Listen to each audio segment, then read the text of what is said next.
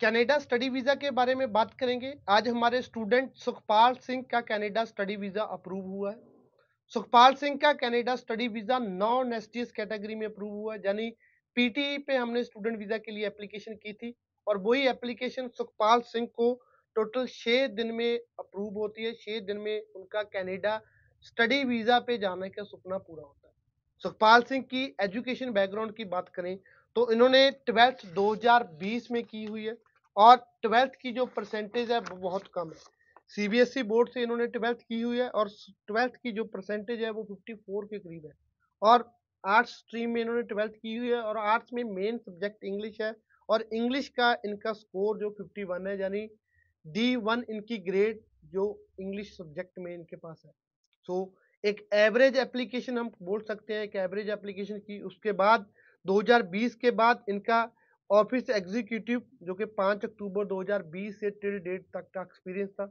इन्होंने काम किया एज ए ऑफ़िस एग्जीक्यूटिव की डेजिग्नेशन पे और उसके बाद स्टूडेंट पीटी करता है। कहीं ना कहीं उसका मन बदलता है कि जॉब के बाद वो कनाडा स्टडी वीज़ा पे जाना चाहता है। और पहले बच्चे ने आयल्स किया। आयल्स में कोई ना कोई प्रॉब्लम आई तो बाद में बच्चे ने पीटी कंप्लीट की। पीटी का जो स्कोर था ओवरऑल स्कोर 58 था। उसके बाद स्टूडेंट जी इमिग्रेशन विज़िट करता है। कहीं ना कहीं पे हमारे ऊपर भी इस बात का बहुत प्रेशर रहता है क्योंकि पुअर एप्लीकेशन को या एवरेज एप्लीकेशन को करते वक्त बहुत ध्यान रखना पड़ता है कौन से कॉलेज और कौन से कोर्स में हम एडमिशन दे सकें। ताजो क्योंकि बहुत सारे कॉलेज जो कि कम परसेंटेज की वजह से एप्लीकेशन डिक्लाइन कर देते हैं स्टूडेंट को ऑफ़र अप्रूव नहीं होता। तो सुखपाल की एप्लीकेशन हमने शेरिडन कॉलेज में की क्योंकि ध्यान में रखना था कि उस बच्चे को पब्लिक कॉलेज लेके देना है। ताजो उसके बाद उनका स्टडी के बाद जो पोस्ट ग्रेजुएट वर्क परमिट के लिए भी स्टूडेंट एलिजिबल हो सके।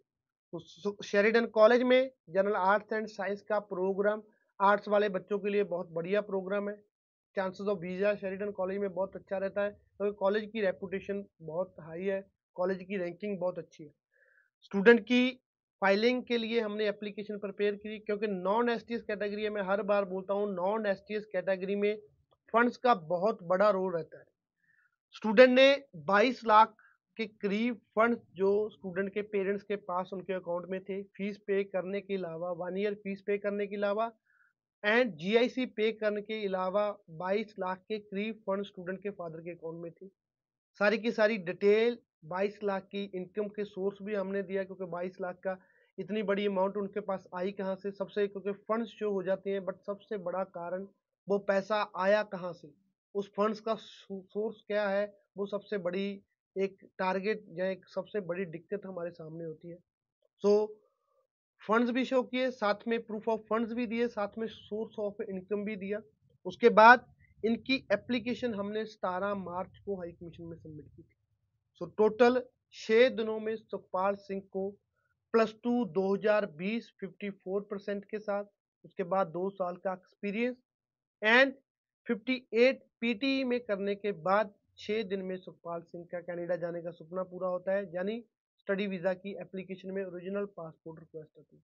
सो कहीं ना कहीं पीटी के रिज़ल्ट ऑन एन एवरेज अच्छे आ रहे हैं, बहुत सारी एप्लीकेशन जिनका पीटी का स्कोर अच्छा है, उनको आज भी ओरिजिनल पासपोर्ट रिक्वेस्ट आ रही हैं। काफ़ी एप्लीकेशन क्योंकि मैं हर बार बोलता हूँ रिफ्यूज़ल अप्रूवल कभी भी किसी कंसल्टेंट के हाथ में नहीं होती।